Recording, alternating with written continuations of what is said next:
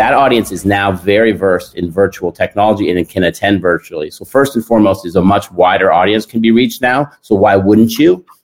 And, and then the second thing is, uh, you know, people are starting to question um, a couple things around in-person events, and mostly around the size of them. Right? There's a lot of impact uh, on an in-person event.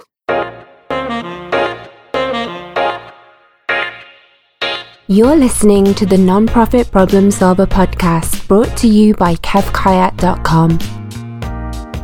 Kev helps nonprofit leaders deliver more impact faster and easier so they can be mission accomplished in 40 hours a week or less. For more information, visit kevkayat.com.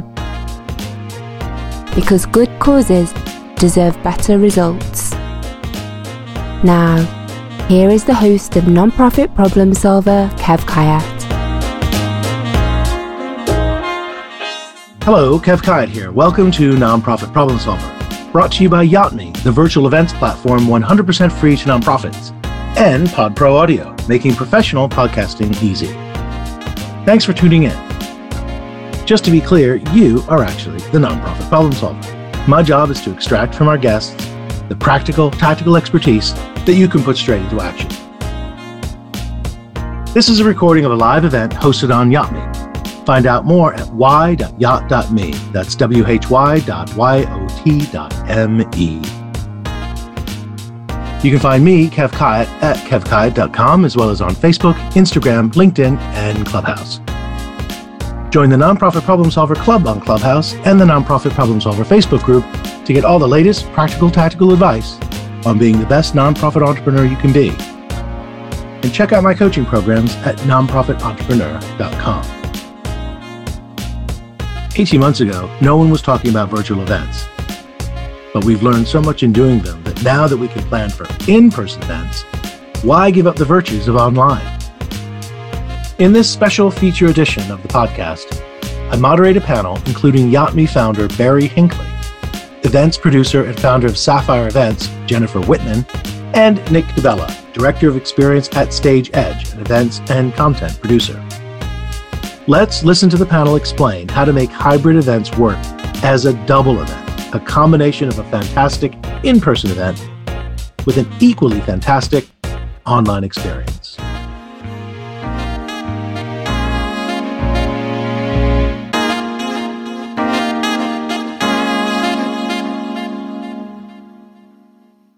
Welcome, everyone, to Making the Move to Hybrid Events. Uh, we're on the Yotme platform, and if you haven't used it before, you're in for a treat. This is a, uh, a great virtual events platform uh, that has been around for a little while now and is growing and getting better all the time.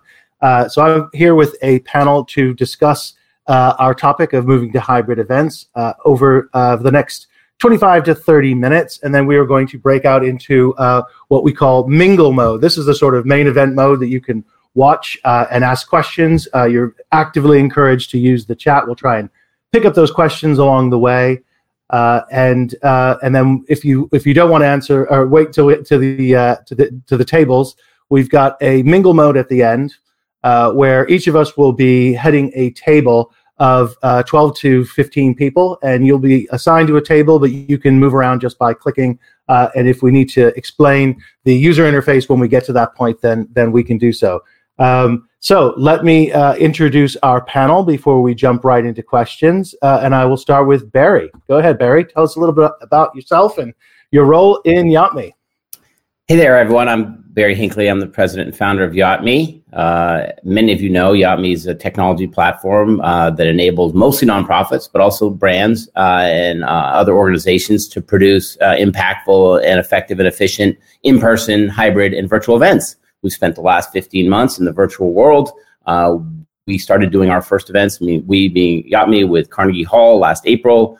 Uh, we work with Theo Epstein's foundation to be named later. Uh, and uh, many other local and national nonprofits to help them power their events with very um, uh, effective and impactful technology, part of which you are experiencing today in our virtual venue. So I look forward to being part of this important panel and uh, hopefully answering questions uh, to the uh, for the audience about how to navigate the world of uh, in person, uh, formerly in person, uh, virtual, and back to what is uh, widely uh, considered to be a hybrid future. Excellent. Thank you. Jennifer, tell us a little bit about yourself and your company. Sure. I'm Jennifer Sapphire Whitman. I founded Sapphire Events in 2007. We work with nonprofit organizations and small businesses to produce fundraisers, uh, conferences, branding events. Uh, we work with clients on a national level that are mostly based in the Boston area. We also work with uh, several venues, including we manage the Cyclorama at the Boston Center for the Arts, their entire sales department, and a new venue, More Than Words. So we have been working over this last now 16 months to put on everything from 50 person intimate events to 3,000 um, attendee multi day virtual conferences and are gearing up for quite a bit in the future with both virtual, hybrid, and in person. Right. Well, we're looking forward to tapping into your experience. Okay, uh, Nick, tell us a little bit about yourself and what you do. Awesome, Kev. Thank you. Yeah, happy to be here. Uh, so I'm Nick DeBella. I'm the director of experience at StageEdge, uh, which is an international production partner for events and content. Uh, in my role, I work very closely with our clients. Um, I touch if it's if it's an event or video or animations. I, I'm typically very closely involved with those processes, helping our clients bring their vision to life from virtual events, hybrid events, live events, um, all through content, staging, and technology. So very excited to to dive in here today. Okay. Well, thank you very much. Um, right. So, uh, as everyone knows, we've uh, went into uh, the pandemic at varying rates. Uh, each geography, each part of the the uh, country and the world was going in at different um, different speeds, and and we all sort of had to adjust to it. And then for quite a long time, we've been in it together. Now, different areas are emerging again at different speeds and in different ways. So we're sort of in this um, mixed uh, economy of, of, of what we can and cannot do. Uh, Barry, in that context, and as we start to plan ahead a few months out, where hopefully uh, the we're, looking at the pandemic uh, uh, with 2020 vision, I had to throw that in. Uh, then, um, why would people still be looking at virtual and hybrid events rather than going completely back to in person? In other words, what's the value, and what will we learned by doing these these virtual events? Well, I think first and foremost, what we've seen is there's a massive opportunity for nonprofits uh, and anyone interested in fundraising type events to tap a much larger audience virtually because of the fact that these the, the audiences are educated and, my parents are eight are deep into their 80s 86 my dad is and they are very functional attending uh, events virtually now. They're also snowbirds living in Florida in the winter, and they support mostly nonprofits from New England where they're from. You know that that was an audience that was untapped uh, two years ago because they would they didn't know how to attend things virtually. You know, the average age of a donor in the Boston area, per a survey by the Salvation Army, is 69. That audience is now very versed in virtual technology and can attend virtually. So first and foremost, is a much wider audience can be reached now. So why wouldn't you? And, and then the second thing is, uh, you know, people are starting to question um, a couple things around in-person events, and mostly around the size of them. Right? There's a lot of impact uh, on an in-person event.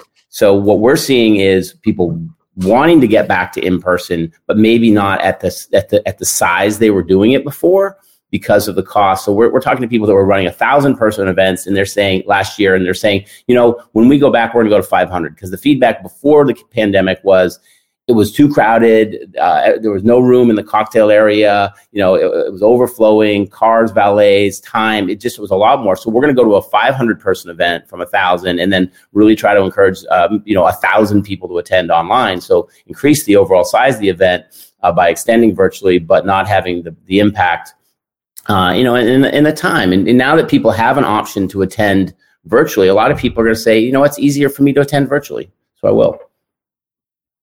I think we, do we lose Kev? I think we may have lost Kev. Kev may have lost his internet. Uh, Jen, do you have anything to, to, to add to that? Yeah, um, I will just add on, you know, like you said, accessibility in so many ways for that whole group, but also, you know, I just worked with, um, I produced an event this spring for partners with, for partners for youth with disabilities. And we were able to bring it to more of the audience who in the past it was difficult for them to physically travel into an in-person event so i've seen an impact there and that's been the case um, for virtual events across the board with folks who can now use screen readers and all of the technology to to help attend um, and I've also told my clients that this is a great time, like you mentioned, Barry, to break their bad habits. So, what in the event process do they do every year just because? And what can they change now and say, we're doing it virtually, we're doing a hybrid, and we're refreshing the event? Yeah, and if I could just add to that, I think um, one one more uh, really valuable piece of doing this virtual or hybrid model is it's a richer data set. We're finding that you know the analytics you can you can pull from a virtual event, whether that's the behavior of the audience, the heat map of which content they're engaging with, or even you know their, their donation history, their conversion history, uh, can be really really helpful both during that event and then following up and, and really leveraging your network and your data set as you're continuing to do fundraising through email and things like that. So I think there's a lot of value in the data you get out of a virtual or hybrid event as well. So we see a lot of uh, scope for a larger audience, a more diverse audience, and uh, a group that you um, can keep in touch with in in, in different ways. Um, but um, Jennifer, if you could explain um, the way you approach uh, events where you're looking at hybrid and how you manage trying to create a, a, a, a, an exciting and captivating experience for two audiences who have really you know different positions one virtual and one live Sure. So I've really been educating all of my clients and anyone I'm working on a proposal with that a hybrid event, we really need to think about it as two separate events and how we weave it together. So you're planning an in person event and a virtual event, and you need to think about those on their own and then you need to think about how they connect, how we keep both audience engaged, and how you don't deliver an inferior product to either, right? So probably if you're uh, had a gala this spring, you did it virtually and your guests thought it was great because you catered to them the whole time. You need to do that again in your hybrid event. You can't a lot of folks are saying, well, we'll just send, you know, everybody who signs up virtually a recorded program. You can't do that. You're going to disappoint your attendees. So you need to use a platform or technology. So bring in, you know, Stage Edge. I'm working with AV partners and platform partners like Yotme to see what we can do to connect the audiences. Um, so I'm seeing some really neat things like having an MC in the room um, that's dedicated just to bring in that virtual audience right? So they're talking about the comments and talking through the chat features to everyone in the room, and they're bringing them together. And that's what you need to do. Um, you also need to think very carefully about the timing and what you do to fill the time for the virtual attendees when you're moving folks from cocktail into dinner. What are you going to have that keeps them engaged? Um, and you, also want to produce a, a condensed event. So, again, really planning an in person and a virtual, and being so thoughtful about how you merge those together with technology and programming. That's uh, that's that's really useful. So two two sort of events. Uh, Nick, you want to uh, come in there and and, and think also uh, also the the practicalities is if you're if you're planning two uh, very similar simultaneous overlapping events. Uh, how does that complicate the planning process, and what sort of support should people be looking for?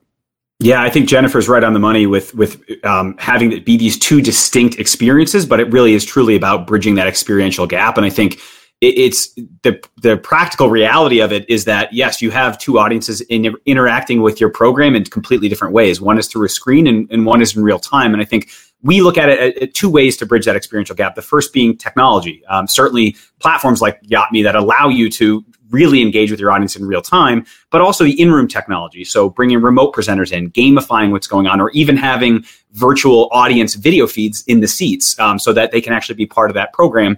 And the second piece is content. So enhancing your content and your run of show, uh, as Jennifer was saying, to make it engaging for both audiences, finding those periods in which having real time communication between the two audiences makes sense. It doesn't have to be the whole show, just like you wouldn't have during your, you know, if you're in a ballroom, you wouldn't have your whole audience networking with each other during the keynote, right? So you'd want to make sure that it, there's the right time and place for those things. Um, and then the last thing I'll say there is create virtual exclusive programming however you can. So for your audience who can't come to the ballroom or maybe doesn't feel comfortable coming to the gala, um, do something for them at home so that they can feel like they're getting an exclusive experience. Maybe it's a news desk that has one-on-ones with maybe your guest or your talent or your speakers, um, but something that makes it feel a little bit special and a unique experience that that virtual audience can share together.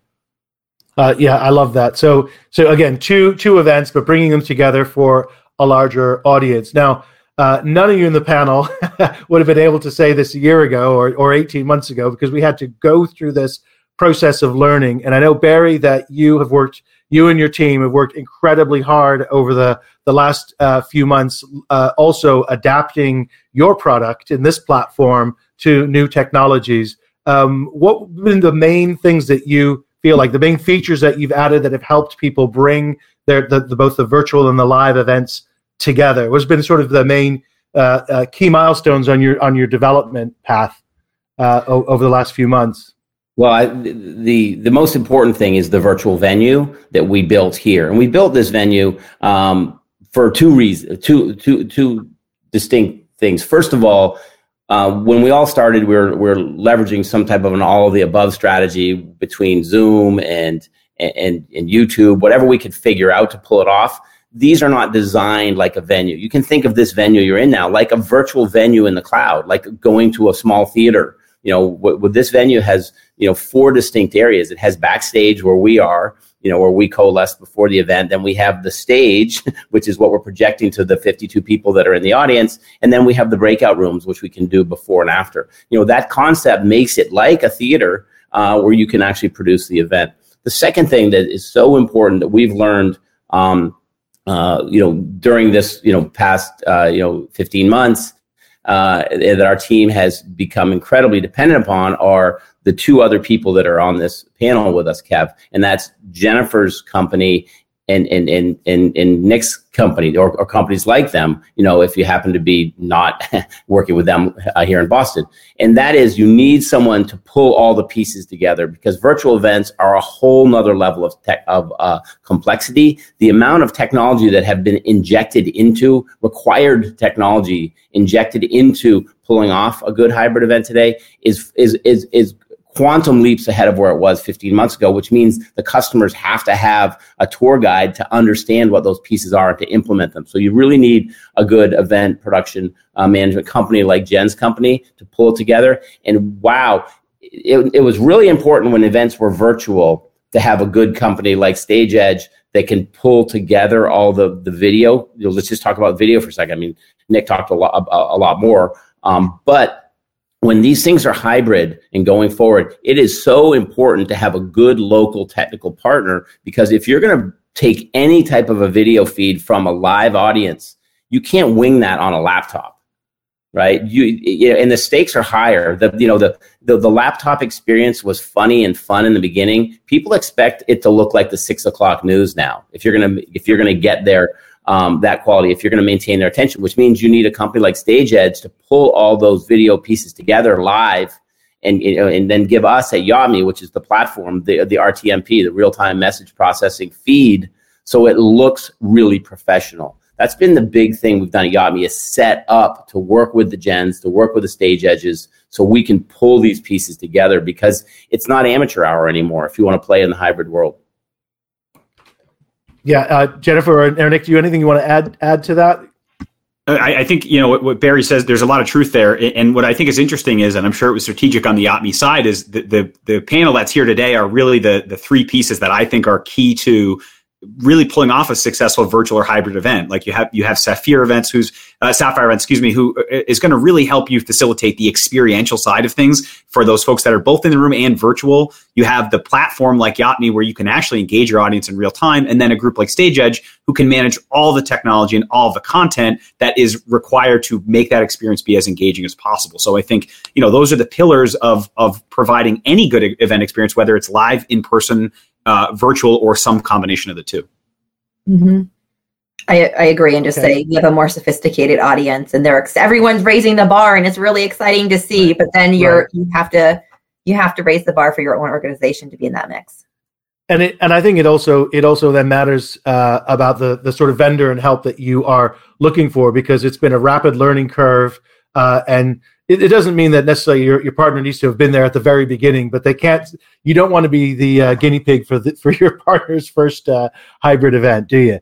Um, uh, and on, on, on that note, I want I want to ask the panel uh, a question that Lauren from Room to Grow asked, uh, and I know it's something that we had bounced around as a as a discussion topic before, which is how do you do the live event uh, in in a hybrid situation? And and I and I know speaking to event planners over the uh, the the winter months and early in the spring when we were thinking about uh, later in 2021 and and, and emerging from uh, lockdowns that uh, that people had had some concerns about uh, the the platforms and approaches that they take into hybrid is that the, the, they missed they really missed the live event, the live auction rather uh, element between you know from the from the live from the in person event. So h- how in this hybrid situation can you pull this off in a way which meets the criteria we've already set in this conversation, which is have two simultaneous events going on that are a great experience for both audiences. So, I'll, Jennifer, I'll, I'll, I'll put that one to you first.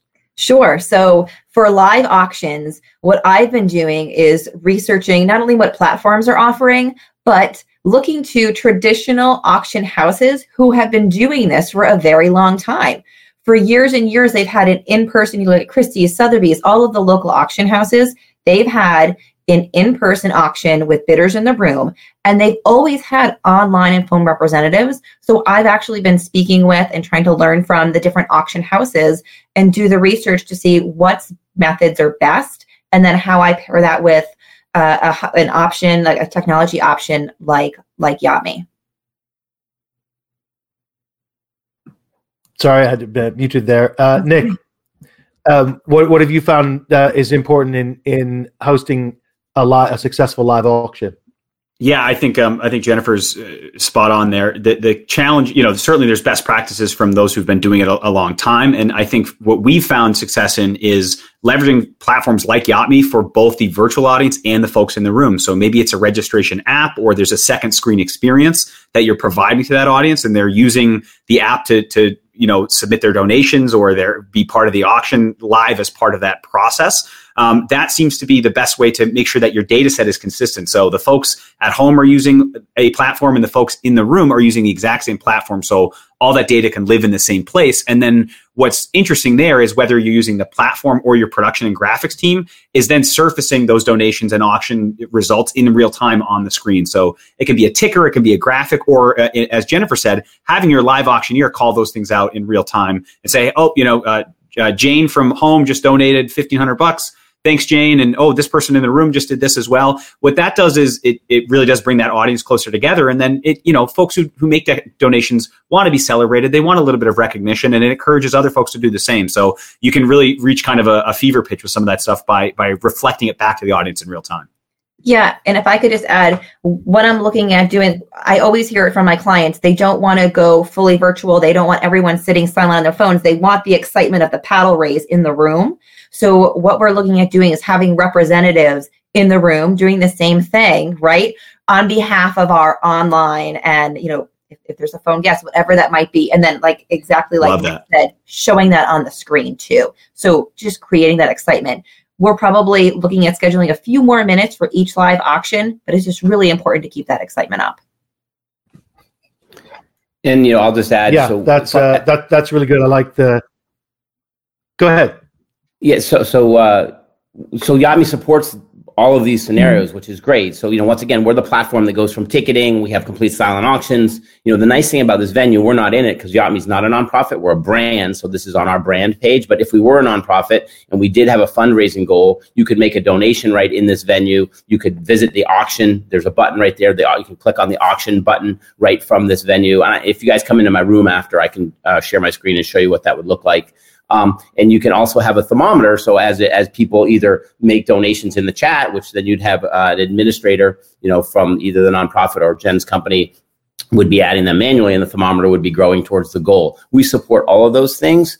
Totally agree with Nick and Jennifer in that the live. The nice thing about these events is we can go live, and then we can roll a video and go live. So you know, it's kind of a hybrid uh, another type of hybrid meeting. It's hybrid meaning some live and then some pre-recorded content. The nice thing about that is you can have an auction that had, might have been up for a week and it's rolling as a silent auction would roll and might close after the event's over. And then we can have another auction, the live auction during the event that an auctioneer is bringing up the items, sharing his screen or her screen, showing the items, and people can bid online. They can bid in the chat, and then an operator would enter uh, the bids, and then the operator would close that out and then send a link to the person uh, in the chat, private chat, uh, to just to, to, to, complete the transaction.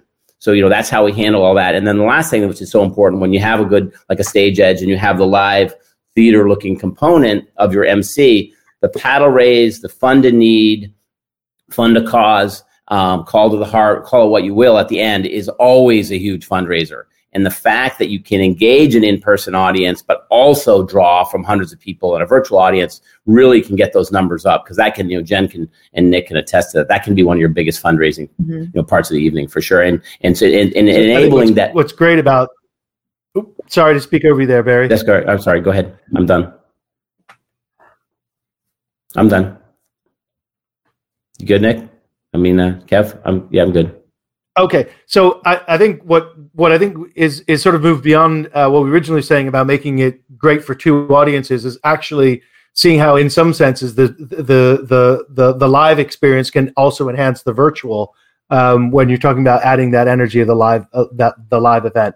Uh, I hope Lauren that that answered your question. Um, and uh, we're just a few minutes from breaking out into our tables. So I hope you guys all have uh, more technical questions that you're going to uh, put to us, and you'll be able to bounce between the tables uh, if you want to speak to somebody in particular.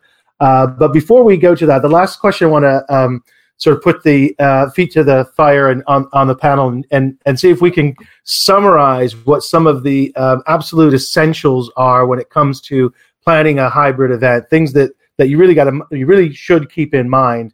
Um, and uh, uh, Nick, I'll start with you. Uh, what are the things that you tell your clients that uh, if they're thinking about a hybrid event, this is these are these are must considerations, things that questions they have to answer. Yep, I, I, we have kind of three core pillars uh, when it comes to producing a virtual or hybrid event, and, and it really translates to live as well. Um, that's your team, meaning who's going to be supporting this, uh, really every aspect of it, from produ- from the content production to the actual management of the stream and bringing in real time presenters remotely, um, and even platforms like Yot.me. I mean, the, the platform is so powerful. Do you have a, deep bench of, of support staff uh, that's working with you on the production side to help support that in any way you might need. Um, and, and so that's certainly part of that. The second piece is the technology. So, you know, is it, is your stage have an LED behind it? Is it projection? Are you bringing in re- remote presenters? Those types of things. And then the final piece being content, uh, which really ties into your show flow. And it, it may not sound like a technical consideration, but the tighter and clearer your run of show is, the more richly you can integrate that real time communication technology and audience engagement throughout. So I think for from the stage edge side, those are really the three things we constantly talk about and making sure they're buttoned up um, as needed. And I think we're fortunate that we, you know, we can bolt on wherever an organization needs us. If you're working with an amazing group like Sapphire Events, we can bolt on and just handle handle your your production. If you're coming to the table saying, "Hey, we're using Yot.me and we need some support," our guys are experts in that and they can jump on and support that as well. So uh, it requires a lot of versatility on our team side, but it's it, as we all know, as this world of events is evolving, it does require um, wearing a lot of hats, and that's kind of our specialty. So um, those are those are really the three areas I think are most important. And, and Jennifer, I'm not sure if you have thoughts there as well. Yeah, I absolutely agree with you, Nick. Those are really important points. I think the other piece I'll add in that I work with my clients on a lot is messaging. Very clear messaging for both your folks that are going to be coming on site. What are your COVID COVID cautious? That's the new term I'm using. Mm. What's going to happen on site so that folks are absolutely prepared and aware. And then the same thing with your guests who will be joining virtually, making sure that they're very clear about the technology, breaking it down, and then having tech support available for the entire time, that it is very clear they know who to go to and that they have support. Um, and then, you know, one last thing with a hybrid event, as we're talking about bridging the audiences, uh, we have been um, sending out so many care packages and you know swag boxes gala boxes and folks have been so excited to receive something in the mail that's tangible and makes them part of the event so that they can join in. Uh, we've been working with a lot of small businesses, BIPOC businesses, women owned businesses to curate boxes, and they've been a really big hit. And people are more invested because you know they signed up, they have the box right here, they're going to attend. So we've really seen it increase attendance, um, and then also makes them feel more uh, just part of the event. You know, that's, I would add, so we are only one of the pillars. We are the technology platform, right? And so where we have seen the mistakes happen is when um, organizations do not uh, put an entire team on the field. You know, think about a baseball team. If you're going to put seven players on the field, you're going to lose every single time. And they try to cut corners, or they'll get a volunteer uh, that that might do this thing as their day job to, to, to do a mission critical piece, and that person is never going to take it as seriously as someone that's on the hook, you know, to, to deliver. So the, the most important thing is make sure you field, and you know, you know, and this was the first thing that Nick mentioned, is a complete roster, a complete team to pull the event off, and there's no gaps in what you need because you know technology is not emotional right so but it's also not fail safe and you have to have professionals at every level to pull it off and when you do it takes all the pressure off the organization to you know we talk about highest and best use all the time and if you're a development officer at a nonprofit, your highest and best use is engaging your audience and your sponsors. It's not running a technical, not running a, an event. That's why we're here and that's why these three you know players uh, that are on this panel all deliver different things and you know uh, but but but you know but sing in concert to, to pull it off so don't cut corners uh, when it comes to fielding the team it's the biggest thing i could say yeah, that's uh, that's great. That's been a, a fantastic uh, run through, uh, folks. I want to thank the uh, uh, panel, Nick, uh, Barry, and Jennifer. they're going to be with us, of course, as we break into um, uh, circles or tables. Uh, and what's going to happen, you may need to refresh your screen if you don't see it immediately. But what's going to happen is that we're going to move from this uh, main event into uh, mingle mode. And each one of the members of the panel uh, will have uh, a, a, a, table that you can attend to. You can just, you'll see a little icon with your picture on it. And you can click and move yourself around from table to table and join in the conversations that we will um, have um, live at, at every table. So whatever questions you've been um, storing up uh, for the panel, you'll be able to uh, ask and we can uh, dive deeply uh, for the next sort of 15, 20 minutes. I'm not sure exactly if we had a, a time limit on the on the tables, but as, as long as our panel can stick around. So um, we're going to end this main event now. Uh, again, thanks to the panel. Thanks to Yotme for hosting. Thanks for everyone for attending.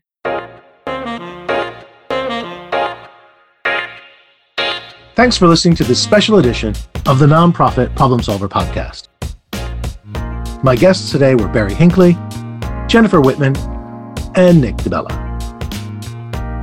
This podcast has been expertly produced by Glenn Munoz at PodPro Audio, making professional podcasting easy. Go to podproaudio.com. You can join future conversations live by visiting nonprofitproblemsolver.com. Connect with Kev on LinkedIn, Twitter, and Facebook. For more information, visit kevkayak.com because good causes deserve better results.